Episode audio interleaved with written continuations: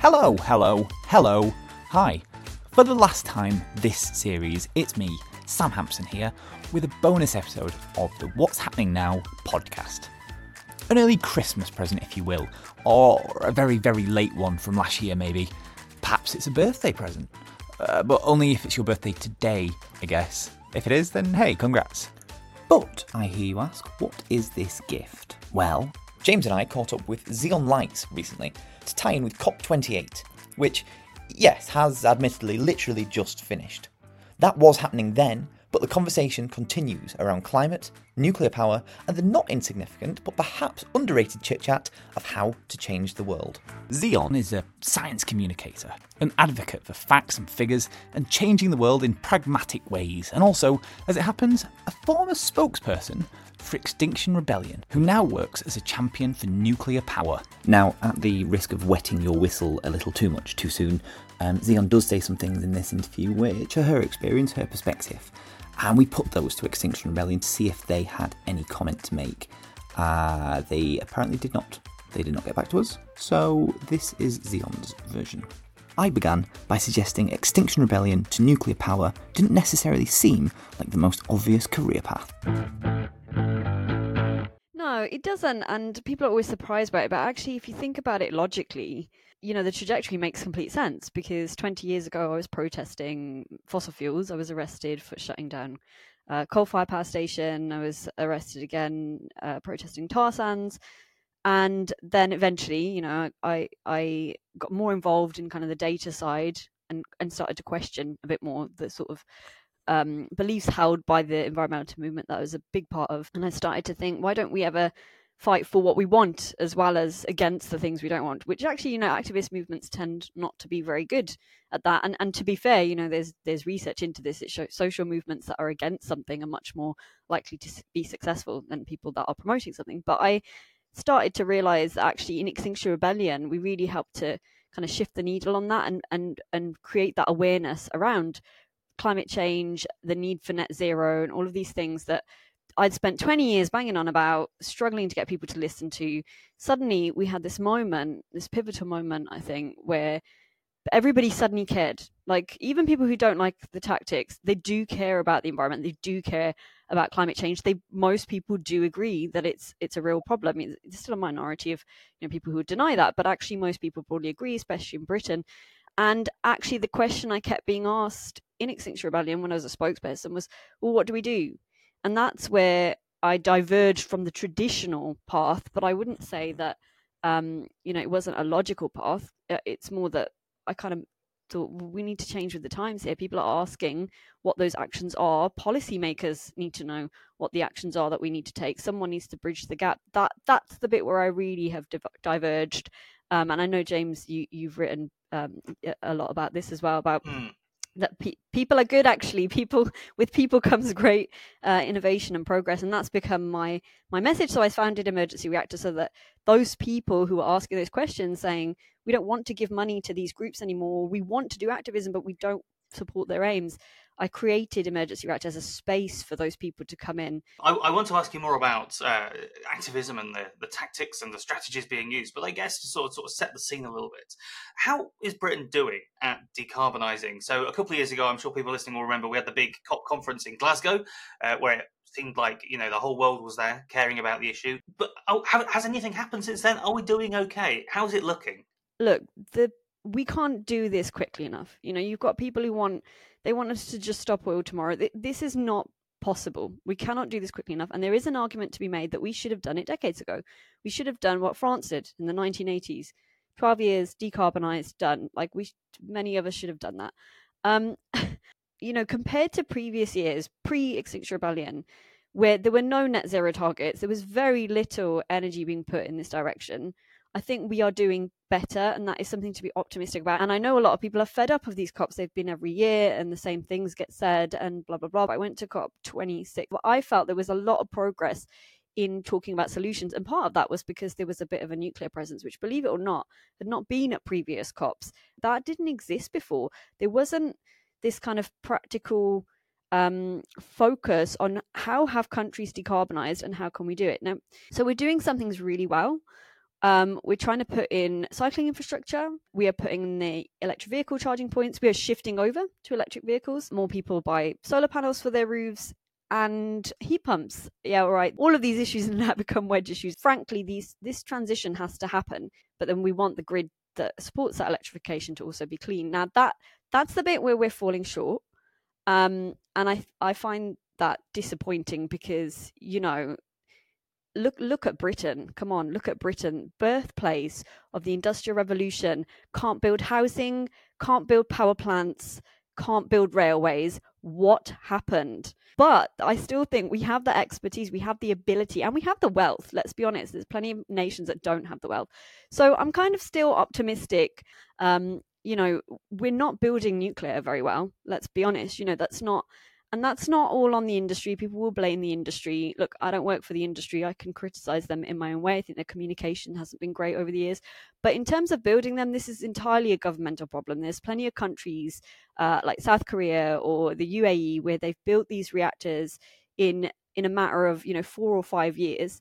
And we have Hinkley Point C that will eventually come online and it will provide lots of clean energy, but it's so slow it's ridiculously slow. Sizewell C is still a battle with the environmentalists. I don't know if you followed any of that, but huge legal battle where they're saying it's environmentally damaging. There's this huge report showing how it's not, and it will actually have a, a positive impact on the environment because they're turning all this surrounding land into like wildlife havens and stuff. I mean, we need a serious planning reform in this country, right? We need to get building. In terms of decarbonizing, ordinary people are making these lifestyle changes, these shifts, as I said, that's very positive. But the the government is is failing us because actually, even once Hinkley and Sizewell come online, if Sizewell ever comes online and gets built, um, that's only that's only going to replace the closing generation. So the reactors that we already have uh, that are shutting down naturally because they're old um, that capacity that has to be replaced. And so we're not thinking beyond this at all. And partly that's because we're lazy and we can just import from other countries and we can import coal from other countries and, and export the environmental and health costs to them. We never allow that at home right? So i think that's where we're really messing up. You know obviously you know british politics there should be should be some change next year. There should be a general election. I think a changing of the guard is well well in order. Just couldn't come soon enough. And it really I'm really hopeful that that is going to translate into into all the things that um, we need to do to get this country on track, which frankly is about building. It's as simple as that. We need to build a lot. So, Zion, you you you said there you were um, you were an optimist. And you're optimistic about what can be done, but you're also using phrases like the government's failing us, we're messing up, what happened, we need planning reform. Uh, why are you still an optimist? Well, I'm optimistic because they're all solvable problems. If if we didn't have nuclear energy and if renewables hadn't come down in price, uh, when I say renewables, I mean wind and solar specifically, if they hadn't come down in price and become more accessible, then I would have no solution for you. Right now, I would just say we are all going to have to reduce how much energy we use. And frankly, that would lead to stagnation and negative impacts for a lot of people the fact is we do have the technologies we do have the expertise and capabilities. When humans collaborate we achieve incredible things. When i was growing up the biggest environmental concern was the ozone layer right? What happened? All these nations came together. They signed the montreal protocol uh, 1987 i think it was brought into power into force. When it was adopted they they phased out lots of um, chemicals cfcs hfcs things that they knew were damaging the ozone layer I grew up around that time hearing still, you know, apocalyptic scenarios of, well, we've damaged it now, it's beyond repair, what's going to happen? Actually, we now know that it's repairing, it's replenishing itself, something that we didn't know at the time. That is what we are capable of. For me, the, the issue really is that we've only we have only just started doing this. I have been in this space for a long time. There's a lot of people who are now coming into this space shouting and saying you haven't taken action. I've been here for 20 years you know, begging people to take action. So I'm optimistic because actually I see quite a lot of very rapid change.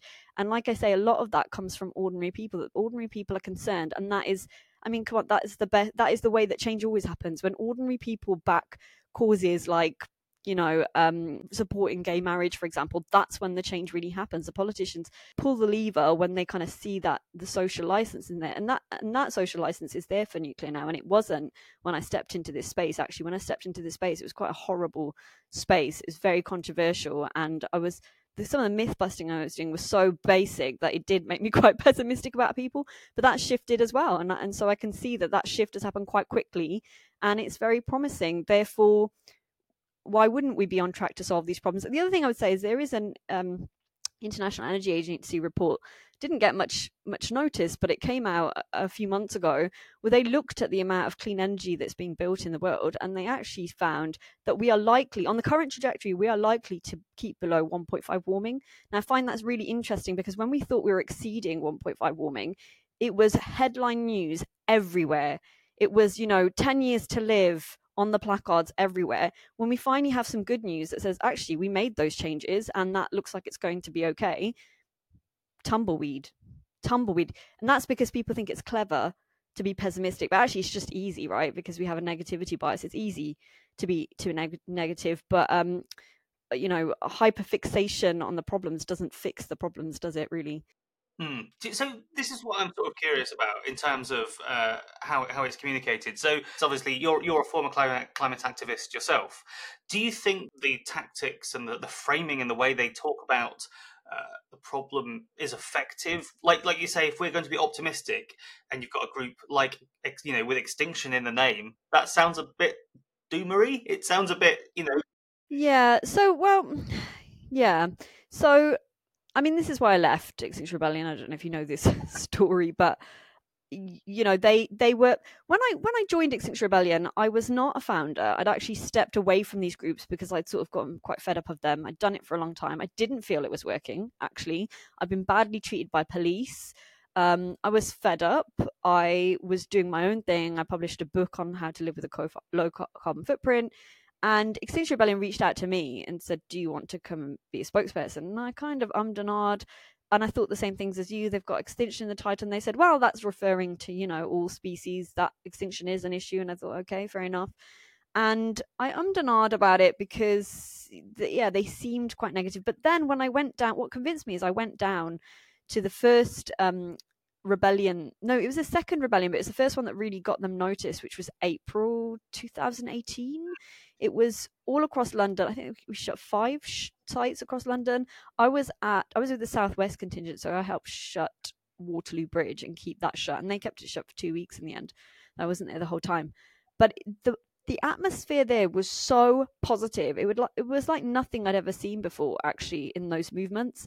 And that I felt that was really galvanizing. You know, people would come over to us and thank us and say, We can now walk on this this we can walk across the bridge we can cycle with our families across the bridge. Um, it was like a party atmosphere uh, on the bridge. Um, we had hare krishnas coming up and like cycling around and, and giving people free food. It was very it was very much like well maybe we can build this better future. And i would say that in the beginning that kind of was the messaging. Extinction Rebellion became much more doomorous as time went on. They became much more negative and, you know, ended up doing things like from that, really positive action, which, if you look at the reporting at the time, so much support. I spoke to journalists who were like gushing over what we were doing. People really believed in it. There were studies done showing how we brought the air pollution down in those areas because, you know, it's very, very busy traffic otherwise in those areas. But then, if you fast forward a year later, we're doing stupid things like Canning Town, if you remember that. We climbed on the tube people got beaten up by, by an angry mob because they just wanted to get to work on time. And we'd really lost i think. We'd somehow in that time we lost sight of of what the movement was. And to be honest this is very typical of social movements. Occupy did the same thing. You know they started out with this messaging and then it kind of fizzled out into nothing mm. didn't it? They popularized they popularized some terminology but they never felt that they that they met their aims. And one of the reasons one of the founders has spoken on that saying one of the reasons is because it just grew so rapidly and they didn't expect it. And we we said that in xr too that almost it just grew too quickly and we couldn't handle it. And and certain certain factions and ideologies took over that maybe weren't there at the start. And that was where i stepped away because i did a tv interview where i was asked to defend some of their more apocalyptic made up comments and i refused to do so Um, and then that for me was kind of the final straw where I thought I just need to go and actually either start my own thing, you know, or just be a lone voice, which actually has worked out really well in the end, but was a was a scary thing to do in the beginning. Zion, it, it feels like you've um, to put words into your mouth. Perhaps it feels like you've gone from campaigning to communicating a little bit on your journey. Um, do you think groups like Extinction Rebellion, Just Stop Oil, they're pissing people off, right? Are they at a point of doing more harm than good? We always, um, I mean, in these groups, you know, we always believe that we were communicating, but we're just, we're stuck in a little echo chamber where everybody around us agrees with us. And when I stepped out of that echo chamber onto the other side, um, I mean, you know, I think for me it was e- it was almost easy to do that. If you look at these movements, they tend to be middle class, they tend to be white people. Um, you know, that's not a criticism. These are the people that you know they have good intentions, but look at you know what groups have I been in? Green Party, I used to be a member of um, Extinction Rebellion. Studies show mostly middle class, highly educated people, um, mostly white. I come from a very working class background, from parents who are immigrants from absolute poverty in India. Um, grew up, you know, they were working in factories when I was growing up. So I always had other concerns um, that these groups didn't have. So although I was involved in them and maybe yes, you know, got quite high up in in, in Extinction Rebellion, um, I never I never quite saw eye to eye with a lot of the messaging. Um, and I tackled this when I went on um, Common Ground, uh, hosted by Trevor Phillips, to debate it. So this was after I left Extinction Rebellion. I debated one of the co-founders, Clare Farrell, who you know I like her and I've always gotten along with her. But even in that hour-long debate, it's it's it's all online. We couldn't find common ground. She said things like, "I don't understand why everybody doesn't give up what they're doing and go and block roads." And I would say that's because Clare, most people are just trying to put food on the table, you know, and get through the day. And I I remember sitting there thinking, I can't communicate with these groups. Like, what hope, hope do they have of changing the world when we are in such different worlds, actually? Um, and that was someone I knew. Um, so yeah, they're very insular, and Just Stop Oil has the same thing. If you look at their website, actually, they say it's all about communication. That's what they're trying to do is is draw people's attention. They don't care that they're upsetting people.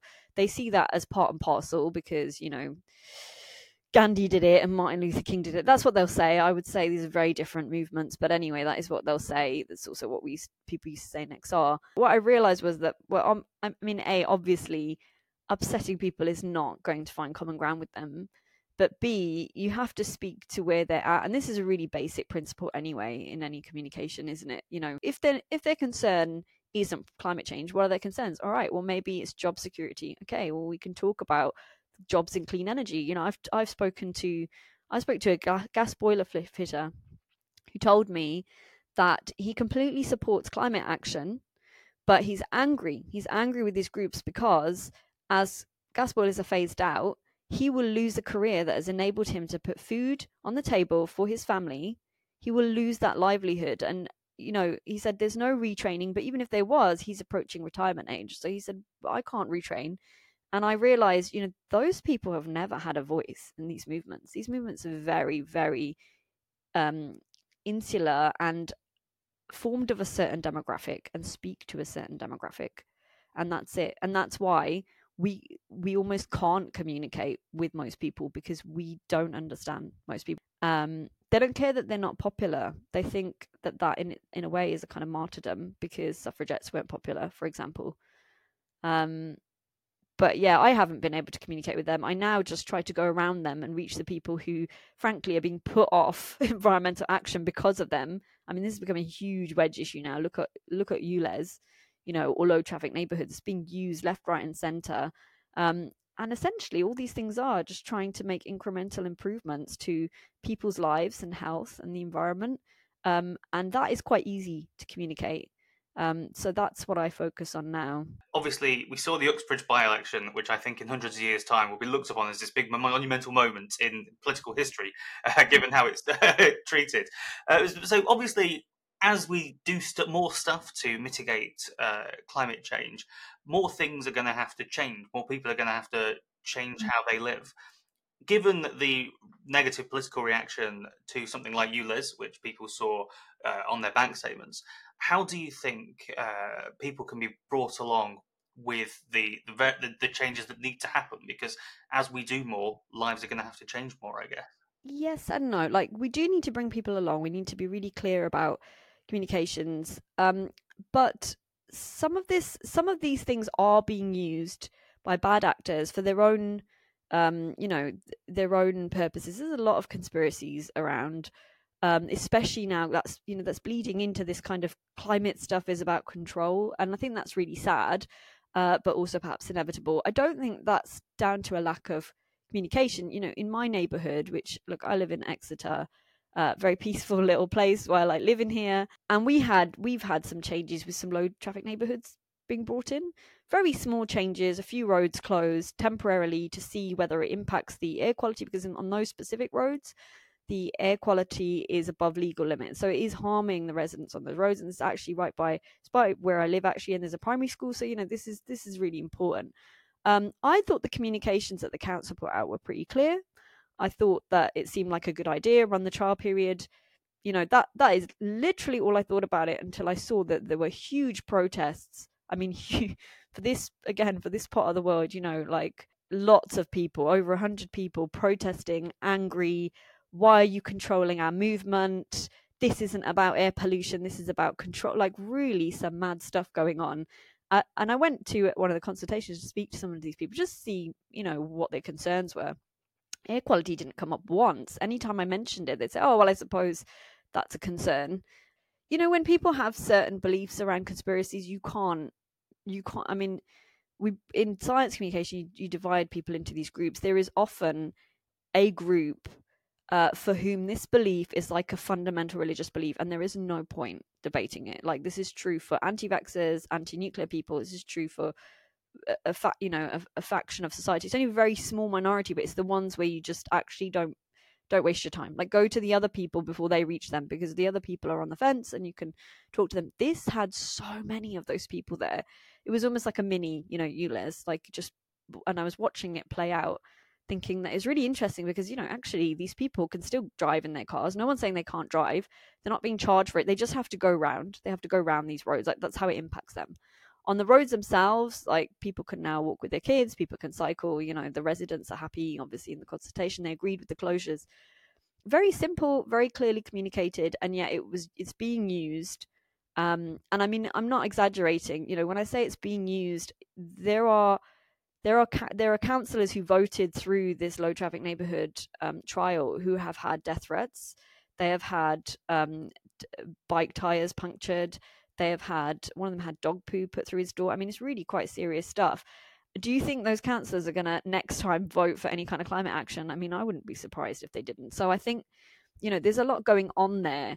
Um, but what, so my my in that instance, you know, my message isn't like communicate more, get it out there more, convince people. Because I don't think a lot of those people will be convinced. I think they have a lot of other issues. When I spoke to them, a lot of them were very panicky about the control idea, which I actually think has come from lockdowns.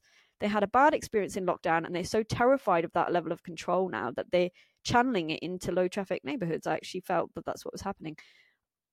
So what I would actually say is we just need to we just need to put up with the back, you know, take your addresses offline, for example. You know, think about how badly things can go, but still take the actions anyway. Just think of it in terms of like um, the smoking ban. Remember that?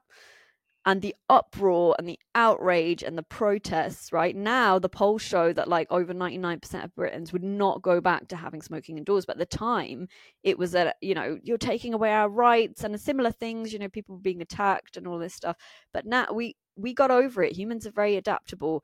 And the same thing happened with carrier bags, the carrier bag ban, although they called it that, but it wasn't really a ban, was it? But, you know, the charges that came in, everybody just adapted in the end. It was all fine. So I actually think politicians and policymakers just need to push some of these things through, even though they will not be popular. And frankly, you know, I had someone, so I had an argument with someone at one of these consultations. She's been very angry, actually. She basically was saying, This isn't democratic. This is a democracy. She kept saying it. And I said, Well, actually, I think this is how democracy works, right? We voted for these guys and they have gone and poured over the paperwork and they have seen that the best way to bring down air pollution is to do put these restrictions in place. Yes some of that air pollution will go into other areas because people are driving there but it won't be above legal limits. And essentially over time it does encourage less people to drive as more people realize that those routes are safe to walk with their kids and cycle which is what that i didn't do that. Like the people went away and the people i voted for went away and did that. That literally is the democratic process. And um yeah she didn't like what i had to say. I don't think i got through to her. But you know that it's true. And if you don't like it fine. You can vote for other people next time. And that you know you've given that example of uxbridge and some of that will happen. But that doesn't mean that we shouldn't make the right decisions going forward even if they won't be popular. You know they just need to be evidence based that's the most important thing that they take we should try and take as many people along as we can. But they i think actually this kind of pushback is is not going away and we if you're following any of what's happening with electric vehicles happening there too it's really curious so one thing i find sort of strange about uh, a lot of climate activists is their desire to sort of link climate to a bunch of other issues. It's interesting that you were saying about how uh, you think that, for example, uh, lockdown has informed people's views of low traffic neighborhoods because you know, you often you will see a climate activists uh, say something like, "Before we to fix the climate, we've also got to fix all of these other difficult social problems or all of these other intractable problems."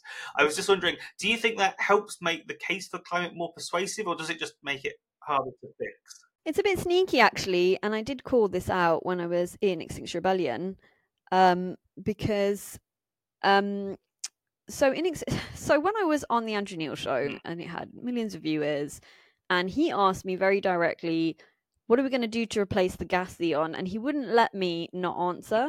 And it was really difficult for me because I'd been briefed, and Extinction Rebellion specifically didn't have answers on these topics. Like you weren't supposed to say we can use this or we can do mm. that which is you know what i'm saying where i suddenly thought hang on a minute someone needs to be out there talking about solutions because this group specifically says we don't do that now they do have their own what they would call solutions and i knew that in my head i sat there uh you know i knew i knew that but i also knew that i couldn't pass those things up by solutions and that was their three demands mm. right so their three demands net zero targets declared climate emergency one and two three their main demand is a complete political overhaul, right? It's replacing current democracy with citizen assemblies. That is actually their their biggest main solution. And I always took umbrage with this because I would say, you know, you can't say that we immediately need to fight climate change and bring down emissions, but first we need to take the time to completely overhaul society and set up a new system. Like I don't understand how those things it's not logical, right? Essentially that is what they wanted. They wanted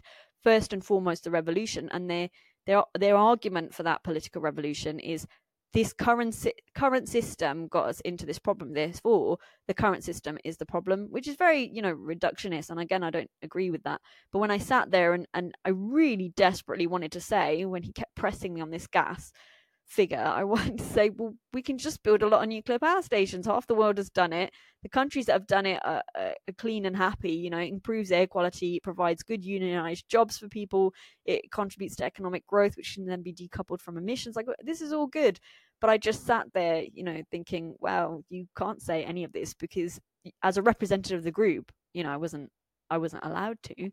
Um, and that's where they've they've fallen flat on their faces. I mean, that you know, there are moments where we really could have pushed for the change that we want, but we're too busy p- fighting actually for this stupid strategy. Which I don't know if you know what this strategy is, because obviously it wasn't broadly pub- publicized. But the main strategy actually was to fill the jails with so many people that it would cause societal breakdown, which would enable a revolution.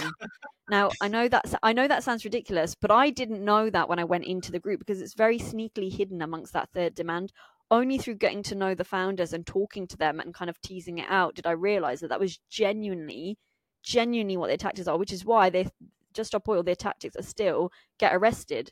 They're not they're not blocking roads because they want to be treated well. They want to get arrested and fill the jails and make it harder for people to protest, which has happened, right? That pushback has happened uh, because then it will make more people come out and protest, and then we fill the jails, and well, then we can have a new political system. Yeah. I know, I know, it sounds ridiculous to you, but it's no, true. That's no, no. I think society's already filling the jails. Sadly, we've got very full prisons. Oh yeah, it's true, isn't it? Yeah, I've read. I mean, they take credit if they want, but it's I don't think it's all down to them. But is it a formal policy? Is that something that people get told when they join, or is that a people? No, well, that's the thing. They don't. A lot of well-meaning people or people like me who want to want to do stuff for climate because they present themselves as climate organizations, climate activists. That's what Just Stop Oil would say they are. But we weren't allowed to talk about those solutions. And their third the first two demands are just, you know, superficial. Declare a climate emergency, uh, set net zero targets. Actually, we achieved those. You know, most of the world has done those things.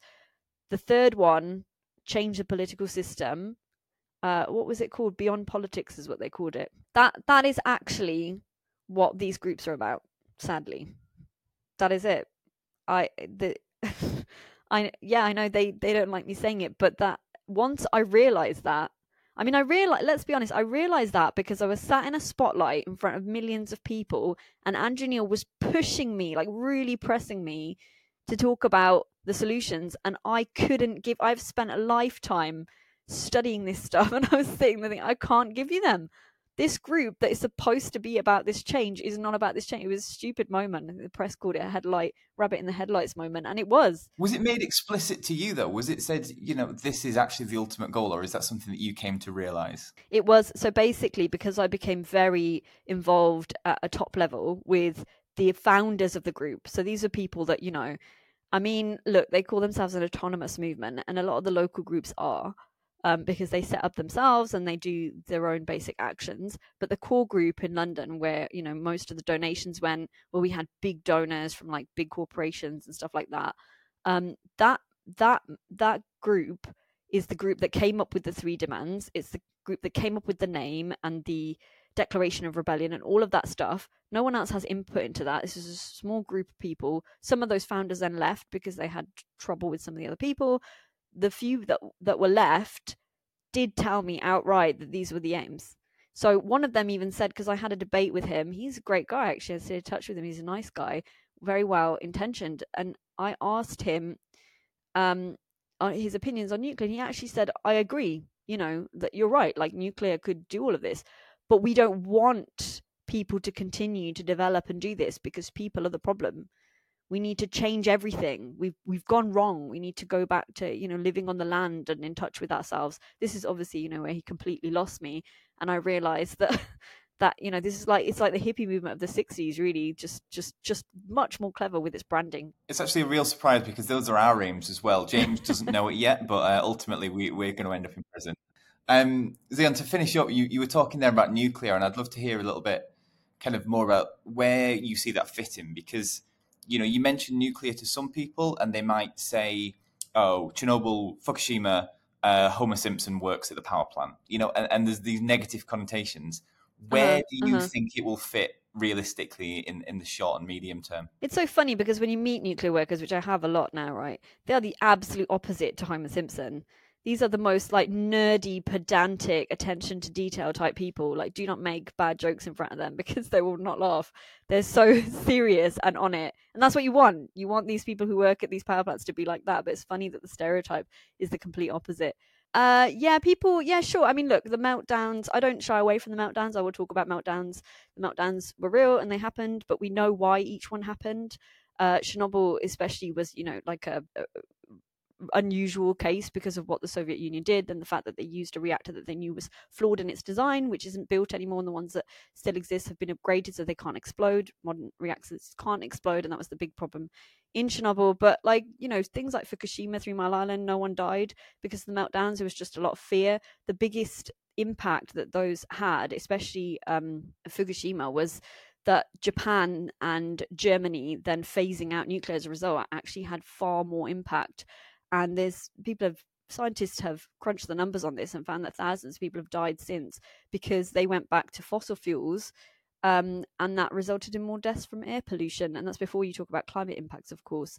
Um, so what you know what i tend to say is if you just put all of that if you put all of the disasters together and you put all of the the nuclear incidents together um, they still the impact on the planet or or human or, or any animal life is so insignificant compared with the burden of fossil fuels and i really think this is some of this is some of this is because environmentalists like jumped on the nuclear anti-nuclear bandwagon but some of it is i think quite clever stuff from the fossil fuel industry you know i find it interesting that we always talk about nuclear waste but no one talks about fossil fuel waste which is being stored in the earth's atmosphere as we speak you want to talk about waste not being managed my kids are breathing that stuff in, right? Like, come, come on. So, A, no large industrialized nation in the world has been able to decarbonize without nuclear or a combination of nuclear and hydro. So, the few countries where they're geographically fortunate enough to have a lot of hydropower, like Sweden or Norway, they have been able to do it with a lot of renewables because they have the hydropower and it's more reliable than wind and solar. However,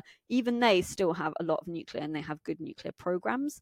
Um, so you're always going to need that clean baseload capacity. Uh, second, B is something that you will never hear environmentalists talk about, and I don't think this shift has happened yet, like culturally. Um, we are always going to need more energy. So actually, we should be planning and building for more. Now, the truth is, most of us are not wasteful. It's expensive to leave your lights on when you're not at home. Most of us are trying to conserve, but we are also heavily dependent. We are using a laptop right now. I have a mobile phone. You know, this our lives are heavily dependent on this technology. These are not going away. And as we switch to things like heat pumps and EVs, we're going to need more electricity. Now, imagine if around the corner there is some other brilliant technology that will help to bring down our carbon emissions, and we won't have the electricity to supply it at the moment, right? That's what happened after the Russian invasion of Ukraine, is that actually there was a deficit of energy. Suddenly there was a crisis.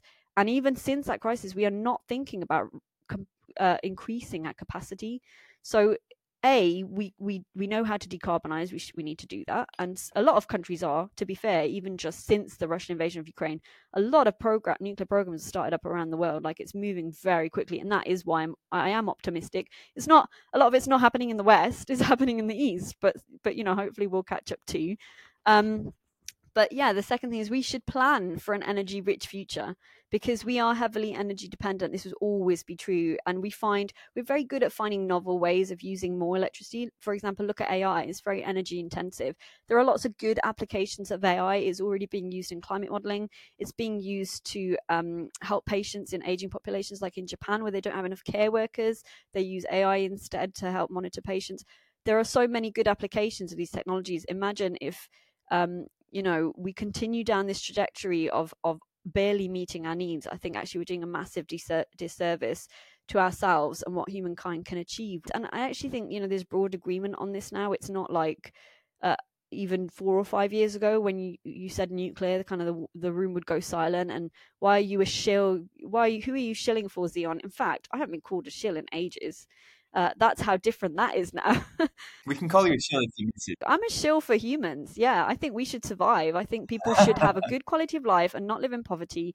That we should all have access to healthcare and education, all the things that make humanity great. And I think more people means more innovation and bringing more good things into the world and, and advances in science and technology that will propel us forward into a future where we can have clean air and live on a healthy planet. It is not it is not rocket science. We have all the tools at our disposal. We just need uh, you know, to make sure that a the messaging is in about stepping those things up rather than about uh, you know random things like political revolution and b that that policymakers and politicians understand that a there's a lot of support for these things and b it's perfectly possible and frankly you know these are the legacies they can they can leave future generations. If we tackle these problems now we can we can go and focus on doing other incredible things. Fantastic. And um, and very finally talking of shilling is there anything uh, you'd like to plug? How can people find out more about your work It's just my Substack, zionlights.substack. Um, I write on there regularly, and I am not. I am independent. I do not work for any industry. Um, so I make my living from writing and doing a lot of public speaking. So you know, it's free to read, but equally, if people want to support me, that is the best way is to go to go on my Substack. You don't work for an industry, Zion, but you do shill for humans. So I'm proud to be a human shill. There's definitely worse things to be. There's definitely, definitely. Um, well, from us, we just wanted to finish by saying thank you for your time and congratulations on the Holyoake Medal. Oh yes, thank you. Yeah, yeah, I was just ordered that recently. I love the acknowledgement from the Humanist Society, and, and yeah, congratulations on that. Thank you very much.